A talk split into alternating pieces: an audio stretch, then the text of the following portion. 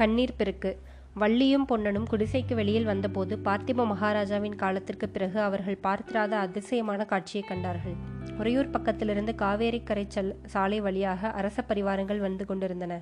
குதிரை வீரர்களும் காலாட்படைகளும் கொடி பரிவட்டம் அலங்கரித்த உயர்ஜாதி புறவிகளும் ராஜ ஸ்திரீகளுக்குரிய முத்து விதானம் கட்டிய ப தந்த பல்லக்குகளும் வந்து கொண்டிருந்தன. இந்த ராஜ பரிவாரம் எல்லாம் தோணித்துறை தோப்பில் வந்து இறங்கி தொடங்கிய போது ஓடக்கார பொன்னனும் அவன் மனைவியும் ஆச்சரிய கடலில் மூழ்கினார்கள். இதோடு ஆச்சரியம் முடிந்த பாடில்லை. காவேரி நதியில் அதே சமயத்தில் ஒரு விந்தை காட்சி காணப்பட்டது. உறையூர் பக்கத்திலிருந்து அலங்கரித்த பல படகுகள் அன்னப்பட்சிகளைப் போல் மிதந்து கிழக்கு நோக்கி வந்து கொண்டிருந்தன. அவற்றின் நடுவில் சிங்கக்கொடி பறந்த அழகிய படகை பார்த்ததும் சக்கரவர்த்தியும் அவருடைய பரிவாரங்களுக்குத்தான் வருகிறார்கள் என்பது பொன்னனுக்கு தெரிந்து போயிற்று. ஒருவேளை அந்த படகுகள் எல்லாம் இந்த தோணித்துறைக்குத்தான் வருமோ என்று பொன்னன் எண்ணமிட்டுக் கொண்டிருக்கையிலேயே படகுகளின் திசை போக்கு மாறியது. காவேரியை குறுக்கே கடந்து வசந்த தீவை நோக்கி அவை செல்லத் தொடங்கின. ஓஹோ சக்கரவர்த்தி வசந்த தீவுக்கு ஏன் போகிறார்? ஒருவேளை மகாராணியை பார்க்கப் போகிறாரா? என்று பொன்னன் நினைத்தான். உடனே தோப்பில் வந்து இறங்கிய வீரர்களிடம் நெருங்கி போய் விசாரித்தான். அவன் எண்ணியது உண்மை என்று தெரிந்தது. சக்கரவர்த்தியுடன் குந்தவி தேவி சிறு தொண்டர் அவருடைய பத்தினி முதலியோர் அருண்மொழி ராணியை பார்க்க வசந்த தீவுக்கு போகிறார்கள் என்று அறிந்தான்.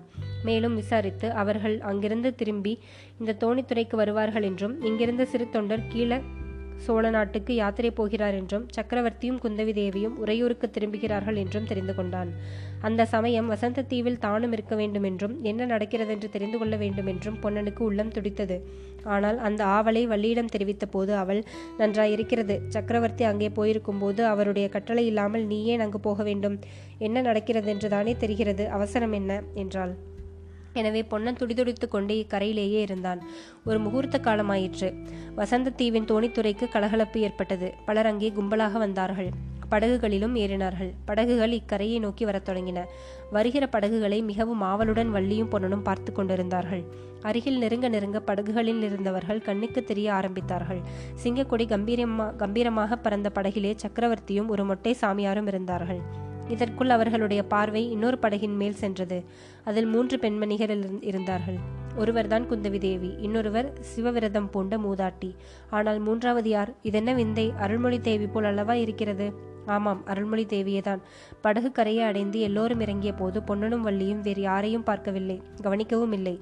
அருள்மொழி தேவியின் காலில் விழுந்து எழுந்து அவள் முகத்தையே பார்த்து கொண்டு திகைத்து நின்றார்கள். அருள்மொழி தேவி அவர்களை நோக்கி தழுதழுத்த குரலில் கூறினாள். பொன்னா வள்ளி என்னால் இங்கே தனியாக காலங்களிக்க முடியவில்லை. நான் திவ்ய ஸ்தல யாத்திரை போகிறேன். நீங்கள் என்னை பற்றி கவலைப்பட வேண்டாம். இந்த தோணித்துறையிலேயே இருந்து கொண்டிருங்கள். ஒருவேளை எப்போதாவது மறுபடியும் திரும்பி வந்தால் இச்சமயம் பொன்னன் வள்ளி இவர்கள் கண்களில் கண்ணீர் பெருகுவதை அருள்மொழி தேவி கண்டதும் அவளுள் அவளுக்கு கண்ணீர் கண்களில் நீர் துளித்தது. பேச முடியாமல் தொண்டையை அடைத்தது. பக்கத்திலிருந்த சிவவிரதையின் கரத்தை பிடித்து கொண்டு மேலே நடக்கத் தொடங்கினாள்.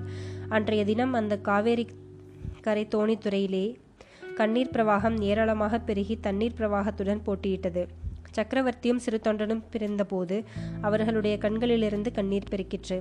சிறு தொண்டரின் பத்தினிகர் பத்தி பத்தினியிடமும் அருள்மொழி தேவியிடமும் குந்தவி விடை பெற்று கொண்ட சமயம் அவர்கள் எல்லோருடைய கண்களிலும் கண்ணீர் ஆராய் பெருக்கிற்று. கிழக்கு திசை போகிறவர்கள் முதலில் கிளம்பினார்கள். சிறு தொண்டர் தனியாக ஒரு பல்லக்கில் ஏறி அமர்ந்தார்.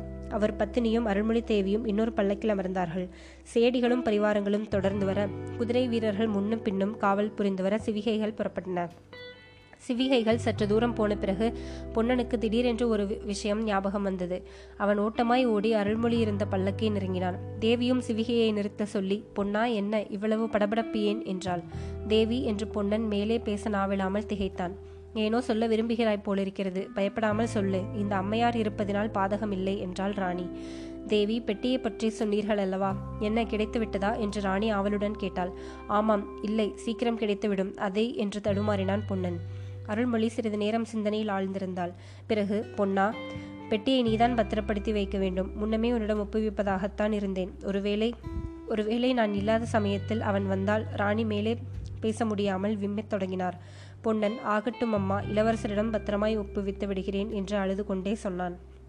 சிவிகை மேலே சென்றது. பொன்னன் திரும்பி வந்தபோது சாலையின் பல்லக்கில் அருகில் நின்ற குந்தவி தேவி கண்ணீர் விடுவதையும் சக்கரவர்த்தி அவளை தீற்றுவதையும் கண்டார். எனக்கு தாயார் கிடைத்து விட்டதாக எண்ணி மனம் மகிழ்ந்தேன் அப்பா அதற்கு கொடுத்து வைக்கவில்லை என்று குந்தவி சொன்னது பொன்னனின் காதில் விழுந்தது.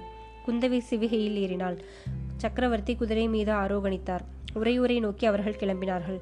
பொன்னன் குடிசைக்குள் நுழைந்ததும் வள்ளி கண்ணீர் பெருக்கிக் கொண்டிருப்பதை கண்டாள்.